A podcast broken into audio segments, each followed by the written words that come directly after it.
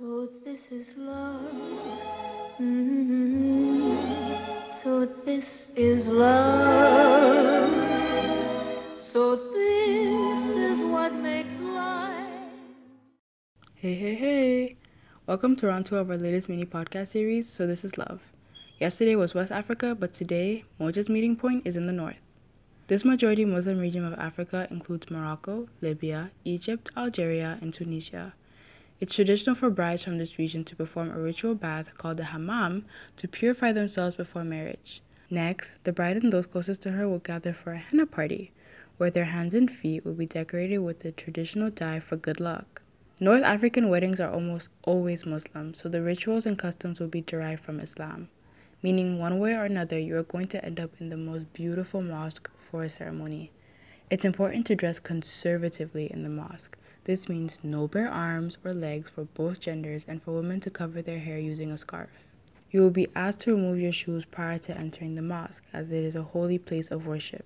A Muslim wedding will feature a short ceremony called nikah, which is totally segregated by gender. The wedding reception might be fully separated as well, with different rooms for men and women, different tables for men and men, or a partition down the table.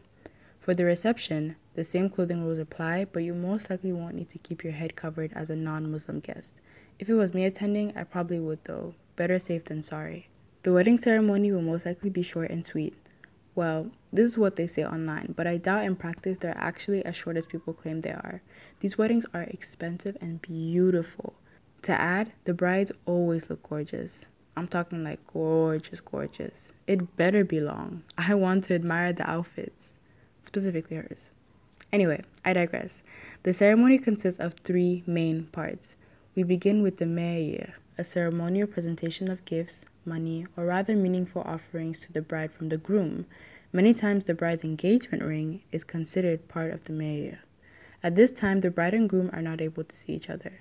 Next, both the bride and groom need to consent to the marriage by saying kubol he or just kubol three times each when asked by the imam.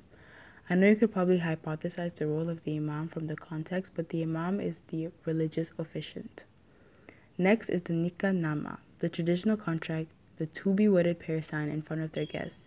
It's read aloud in Arabic, and verses from the Quran, the central religious text of the Islamic faith, are read during a short sermon. After this point, the couple is officially wedded. Savaka is the last part of a Muslim wedding ceremony. As the couple recesses from the ceremony, the bride is showered with coins and celebration. Now, I'm going to end this podcast here and keep it very general as I've read a lot of different things online concerning Muslim weddings and dating traditions. The general consensus is that a lot of the times the meetings are still arranged, but due to technology and social media, that has begun to change. To add, there are many branches in the Islamic faith, each branch probably having their own variations of these traditions, even if the changes are minimal. That would explain why each time I read about these traditions, there was always something slightly different, though the general process was the same.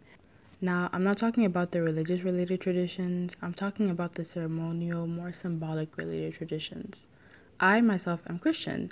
Though I know about the Islamic religion in general, I've never read much about Islamic marriage traditions. If I've said anything incorrect or perhaps not add an important aspect of the traditions, please let me know in the comment section below. We're all learning, right? Thank you for being here and goodbye.